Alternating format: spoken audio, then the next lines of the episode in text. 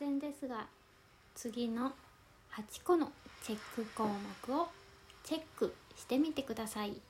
3つ以上当てはまったあなたは本編を聞いてください。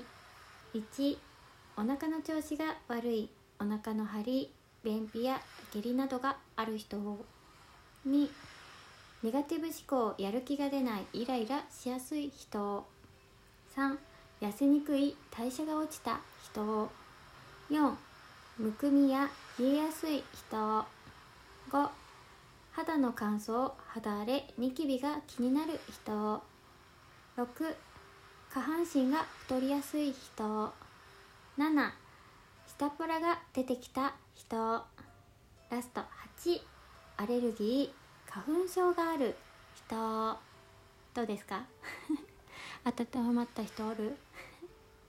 そういう方は本編をぜひ。どうも博多の姉さんあずきです。博多弁でのんびり雑談していきます。眠りのお供に聞いてください。はい。次の8項の中で当てはまった人。何がわかるかって腸の調子がわかる。腸の調子がね弱っとったりとか。腸に老廃物が溜まっと状態の人はこういう風になりやすい。そう。でその腸の調子が良くなるとどういうことが起こるのか。っていうところやけれども簡単に言うとその8個の項目の逆バージョンやね。代謝が上がる痩せやすくなるお腹の調子が良くなると老廃物っていうのが外に出るけん軽くなる、うん、つまりはダイエット。あとは軽くなってくるとさ運動したくなったりとかそういう風になっていく。運動習慣が効きやすくなっていく可能性があるってところ。では免疫力が上がったりとかするけんその花粉症やったりとか風邪ひきやすいとかそういうのが改善されたりとか。うん美肌になりやすくないそして何と言ってもねストレス抗体ができるけん。ストレスに強くなる。あと幸せやなって思いやすくなる。という可能性がある。それが腸。今日はその腸について、はい、綴っていこうかなと思います。おそらくね2部構成になると思う。この回は腸のメカニズムっていうのを綴っていこうかなと。なんで腸を知るとそういうプラスの効果が期待できるのかっていうのを喋っていこうかなと思います。次は実践編。まあなんやかんや言っても腸って食べ物やけん。食べ物で作られたけんさ体っていうのは。やけん食べ物とか、うん、こういうことをするといいよとかそういうポイントを伝えていこうかなと思います。じゃ早速ね腸についてなんやけれどもまあちょっとだけ言ったけど私たち人間の体人間だけじゃないか。体っていうのは食べ物で作られとる。まあ消化器系統をね簡単に伝えると胃っていうのは食べ物をドロドロにする場所。消化のね準備をしてくれる場所よね。小腸で栄養を吸収して血液とかリンパ管とかリンパ液とかそういうのに送っていく。栄養を送っていくっていう場所。でそこでもう必要ないよ。ああもう十分だよ大丈夫だよって思ったやつ。外に出すために大腸に送る。で大腸は水分の吸収と便を作って、うん、必要ないものを外に出すっていう作業をするところ。まあその辺はなんとなくわかるんやけど。なぜ腸がそこまでのものをするのかっていうところを続っていくんやけれども。はい。小腸についてですよ今度は。消化器の中で一番重要な臓器と言われとるのが小腸。しとったそう。重要って言われとうねポイントが3つあって。うんそのポイントその1小腸で9割以上の栄養が吸収されとやよ。やけん吸収された栄養っていうのをね血液に行き渡らせてでその血液っていうのが酸素と栄養を全身にこう配っていくよね。やけん自分が食べた食事っていうのの栄養が小腸でギュッて吸収されていく大事だよっていうところ。で小腸がさ「ひだ」っていうのがあって重毛っていうね、うん、その重毛でこう栄養をキャッチしていくんやけどその重毛まあ重毛ってでもあれか。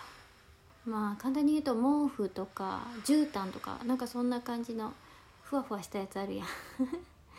ああいうのの表面のところああいうね無数のねふわふわしたピラピラピラっていうのが小腸についとってイメージしてもらったら分かると思うんやけどそれが汚れとう状態うんとか何かをこぼしてさベタってなっとう状態とかやったらそこから吸収せんかったりするやん。うん、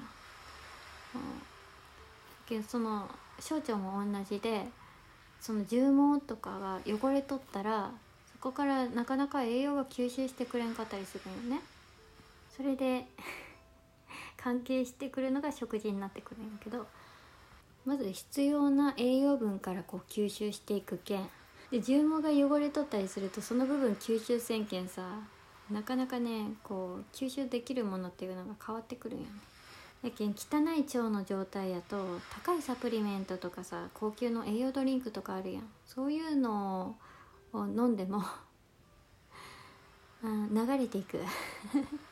うん必要なものからこう吸収していくけんっていうとこがあって。やけん体をいい状態にしてから取った方がいいよっていうところです。はい。でポイントその2免疫力とかに関わってきて免疫細胞の7割が小腸で作られとんやって。風邪ひきやすい人とかさ調子が悪くなりやすい人とかは免疫力っていうのが下がっと場合があるけん腸の調子を整えるといいよっていうとこです。でポイントその3これめっちゃびっくりしたんやけどさ幸せホルモンセロトニンっていうのがあるんやけどね。それは9割が小腸で作られとんらしいよ。すごくない？9割よ9割。ほとんどや。そうそのセロトニンっていうのはね愛情ホルモンって言われとうやつで。自分愛されとうなとか落ち着く感じ？満足しとうなとか、うん、で幸せやなって思えるホルモンなんやけどさ。だけどこれが上がっていくとストレス抗体っていうのができてきて。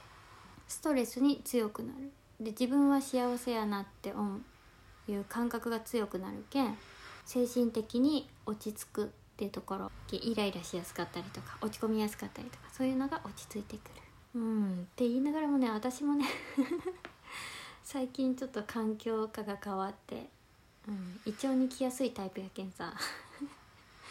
最後ちょっとセロトニンが不足しとうなっていうところと免疫細胞がちょっとねどうなんかな 落ち込んだような気がするけん腸の調子を今から整えていきたいなって思う。ねところがあるんやけれども小腸っていうのがそういう役目を人ね。そうそれでね次に大事なもの大腸きたね。大腸も大事だよ、うん、大腸っていうのは小腸である程度全部必要なもの体に必要なものを吸収してその後不要なものっていうのが出てくるけん不要なものを外に出すっていう作業をしてくれるんやけどね、うん、お腹のお掃除をね、うん、体のお掃除をしてくれる場所。何でもためとったらいいか もうねあの必要ないなと思ったさゴミになったものは外に出す。ゴミ出しをするっていうとこせない関係ね。そうでこの大腸のね調子も整えるといいんやけどさうん、善玉菌悪玉菌日和見菌っていうのがあって大腸の中に。で善玉菌っていうのが消化とか美肌病気予防とかビタミン吸収とかに働く菌で。やけんねこっちの方が多い方がいいよね。で日和見菌っていうのはその大腸の状態によって多い方の菌に味方するっていう菌やけん。善玉菌を少し多めにしとくといいよっていう感じ。というところで次に行こう